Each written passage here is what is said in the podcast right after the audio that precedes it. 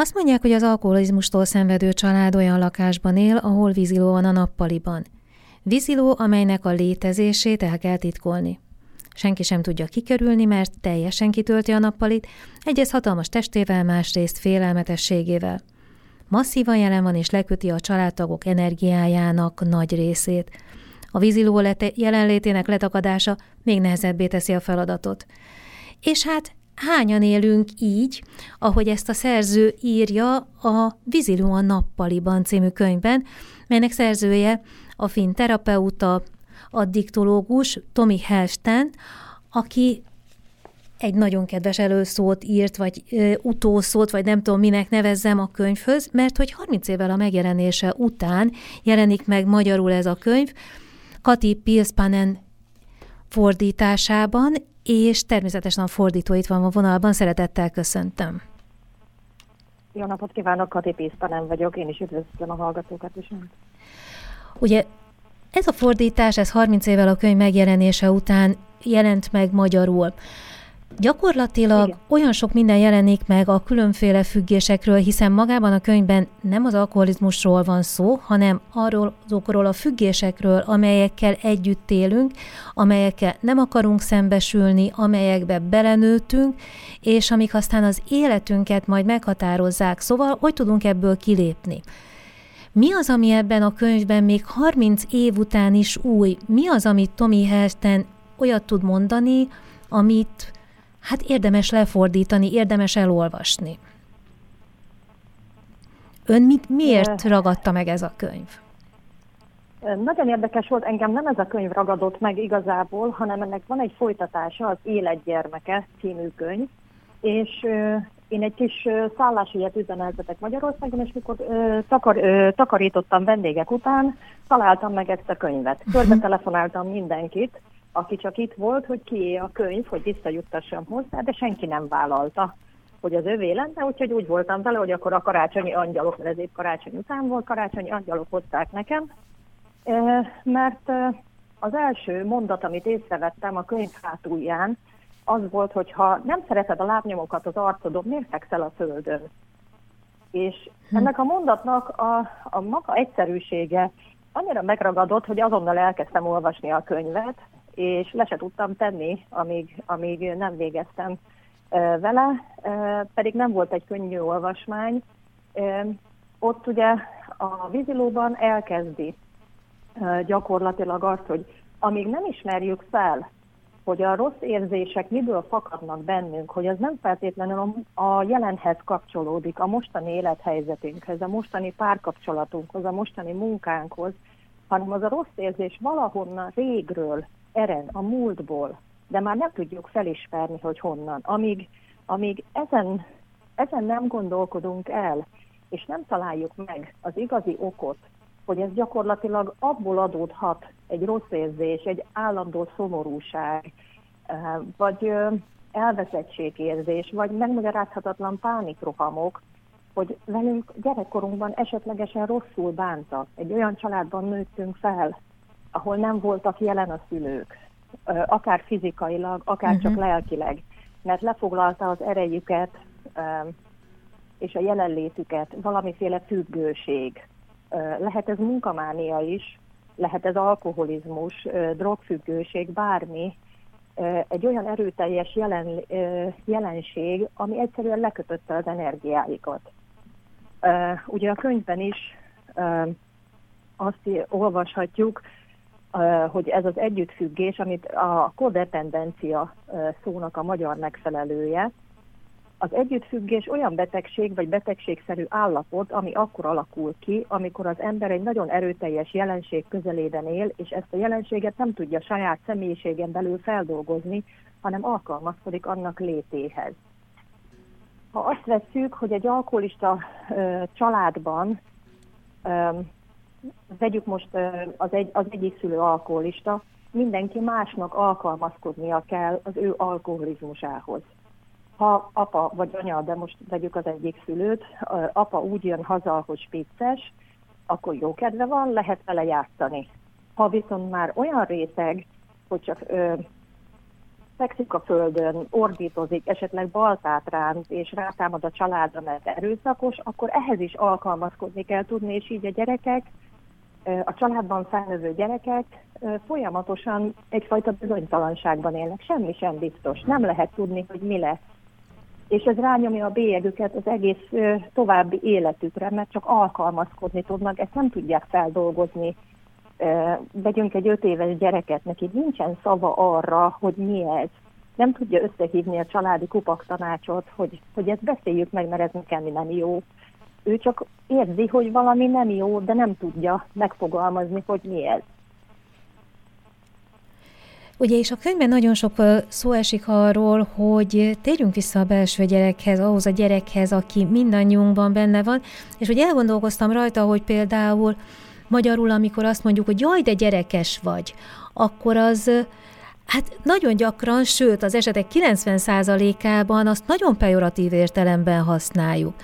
Pedig hát ahogy a könyvben is látjuk, a gyermeki tulajdonságokból azt, amit úgy jól lehet használni, a kreativitást, a, a, az alkalmazkodó készségnek egy bizonyos részét, a függetlenséget, azt úgy szeretik is használni a különféle területeken. De a gyerek komplexitása az elveszik, ami ott van bennünk, és hát valahogy ennek a felszabadítása is a könyvnek egy része, és nekem az a mondat, ami azt mondja, hogy a szégyen önmagában pozitív érzelem, mert hogy gyakorlatilag megmutatja az emberi mi voltunkat, hogy nem vagyunk tökéletesek és nem vagyunk istenek, ez egy teljesen más megközelítés, mint a ma folyamatosan nem kell szégyelned magad, engedd el, lépjél tovább, és ez a könyv megengedi nekem, hogy én szégyeljem magam, hogy rosszul érezzem magam, hogy ez teljesen rendben van. Igen, és visszatérve az első kérdésére, talán ebben mutat újat ez a könyv, még így a, a megjelenésé után 30 évvel, és nem véletlenül Finnországban 40 különböző kiadást ért meg a Azt könyv. Azt mindenit. És a, a szakzsargon, a, az együttfüggést, az tulajdonképpen az író teremtette meg, addig a kodependenciának nem volt finn megfelelője, és ő hozta be ezt a köztudatba. Nem csak a, a szakmai köztudatba, hanem a, az emberek, tehát így a, úgymond az olvasók közé is, akik, akik nem, nem szakemberként olvassák uh-huh. ezt. Így van, jogunk van az, hogy szégyeljük magunkat, jogunk van, a szé, pontosabban a szégyen érzetéhez jogunk van, ugyanúgy, ahogy a haraghoz is.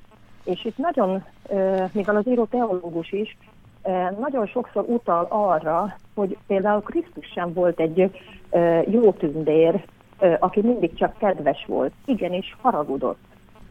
Igenis fehérrel meszelt sírkamráknak, viperák fiainak titulálta azokat a, az embereket, akik Isten házát, a templomot megszentségtelenítették például, vagy az eszméjét megszentségtelenítették. És neki is volt egy szent haragja, amit ki is mutatott a haragnak is az a szerepe, hogy megmutassa, hogy ez az én határom, itt kezdődök én, tessék uh-huh. engem tiszteletben tartani. De hogyha ezeket az érzéseket nem jól használjuk, ha elfelejtjük, hogy ezek eredetileg mire valók, akkor ellenünk fordulnak. Ha bekerülnek egy a tudatalattinkba, ahelyett, hogy ezt tudatosan tudnánk használni, mint ahogy Jézus is használta, uh-huh. akkor egyszerűen úgymond rossz érzések lesznek, és az emberek már csak ezt veszik figyelembe, ezeket a, ezeket a dolgokat, hogy valakinek kontrollálatlan a harapja. És azt már nem tekintjük úgymond felnőtt embernek, az, az a ö, ö, gyermekes vagy gyerekes viselkedés. Ezért ö, nem is volt egyszerű fordítani, hogy ezt meg tudjam különböztetni, hogy a gyermeki tulajdonság, a gyermekiség, az nem ugyanaz, uh-huh. mint ha valaki gyermeteg, vagy gyerekes. Gyakorlatilag a szerző nagyon megengedő, meg nagyon őszinte, tehát maga a könyv is azzal indul, hogy ő saját maga is egy alkoholista családban nőtt fel, utána nyilván elkezdett addiktológiával is foglalkozni, hiszen tudjuk, hogy addiktológusként is írja a könyvet, de hogy nagyon sok személyes tapasztalat jelenik meg, és nyilván az, hogy ő saját maga átélte azt, amivel most kívülről foglalkozik, ez azt a fajta kétféle tudást tudja ötvözni, és egyébként nagyon egyszerű nyelven szórakoztatóan írt, tehát itt ne is szakkönyvet gondoljon az olvasó, vagy a hallgató, mert hogy ez egy nagyon olvasmányos könyv valójában. Tehát egész egyszerűen csak elmeséli nekünk, hogy hogy látja ezt a helyzetet a világban. Uh, igen, ez egyébként nagyon fontos különbség is volt. A szakmai lektorral volt egy-két levélváltásom ezzel kapcsolatban, hiszen ő teljesen pszichoterapeutaként, pszichiáterként nézte ezt. Tehát például magyarul ezt a kodependenciát társfüggésnek, társfüggőségnek fordították le. De az ember bármit, bárkit megkérdezi, megtettem, ugye elég sok emberrel találkozok a munkám kapcsán, és csak úgy föltettem nekik a kérdést, hogy mit jelent az, hogy társfüggés. És mindenki azt mondta, kivétel nélkül, hogy a társtól való mhm. függés. Mm. Ebben a könyvben pedig ugye egészen mást jelent, ez a kodependencia, ezért is fordítottam együttfüggésnek, mert itt azt jelenti, hogy egy függővel élünk együtt, és a mi, az ő függésétől függ a mi életünk is valamilyen szinten.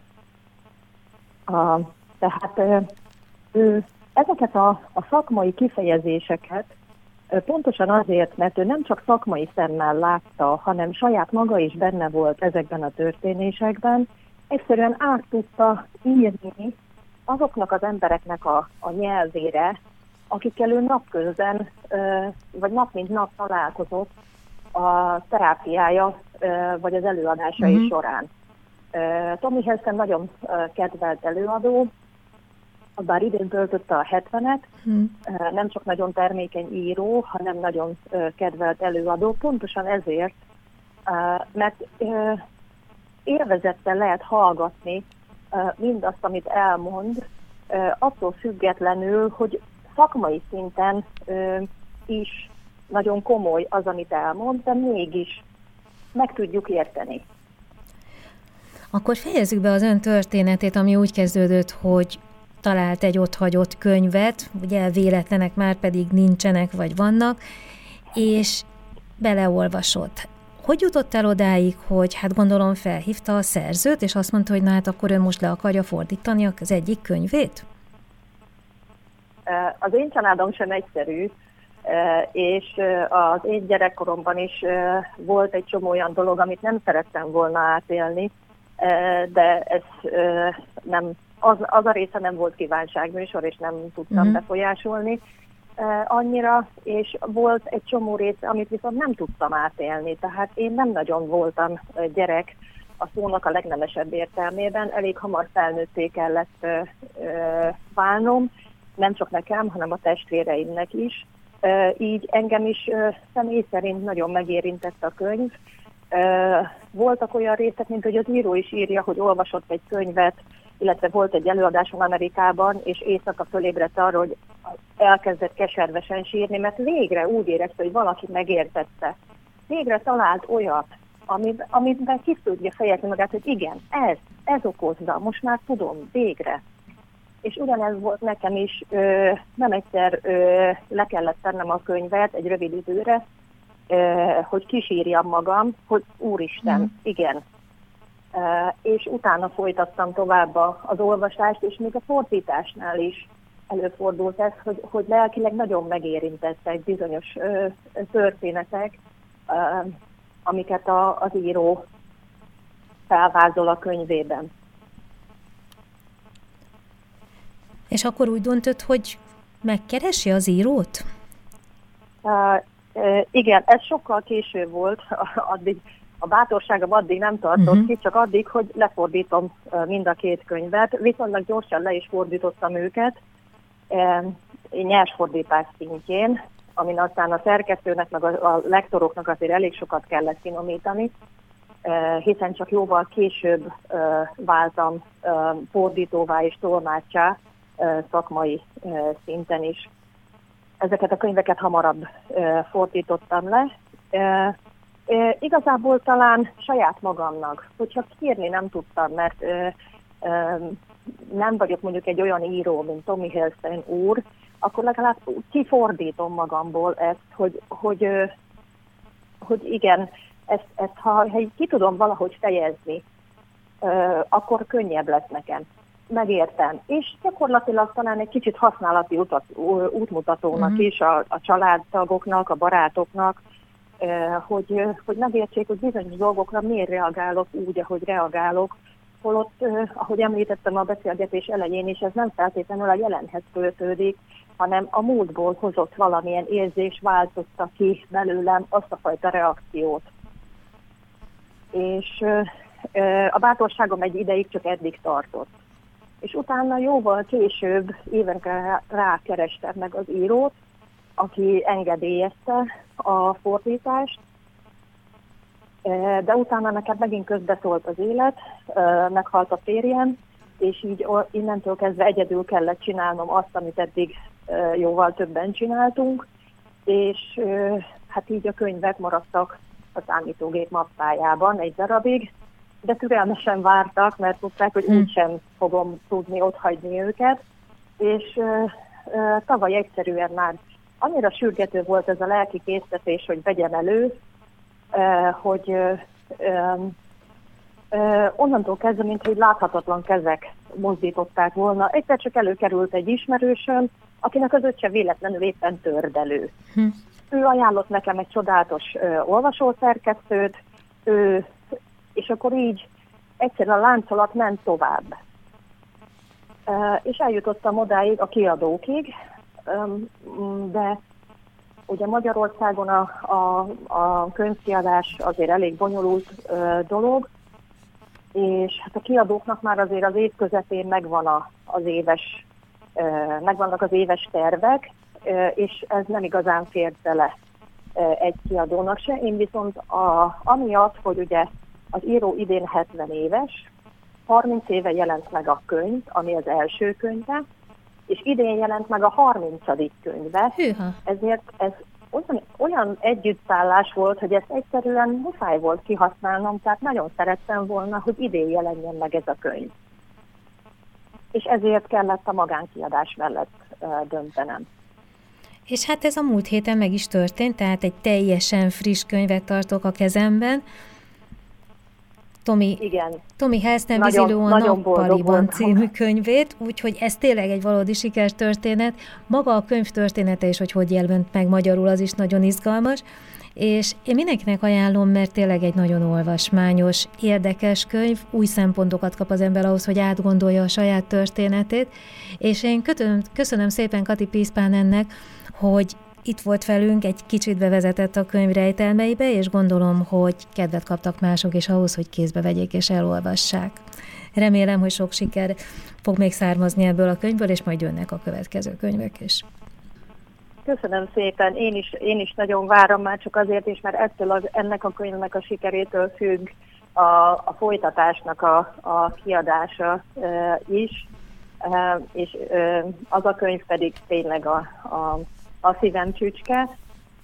És hát Tommy Helston 30 könyvéből azért lehet még válogatni, lefordításra való könyv bőven akad még a, a, a palettáján.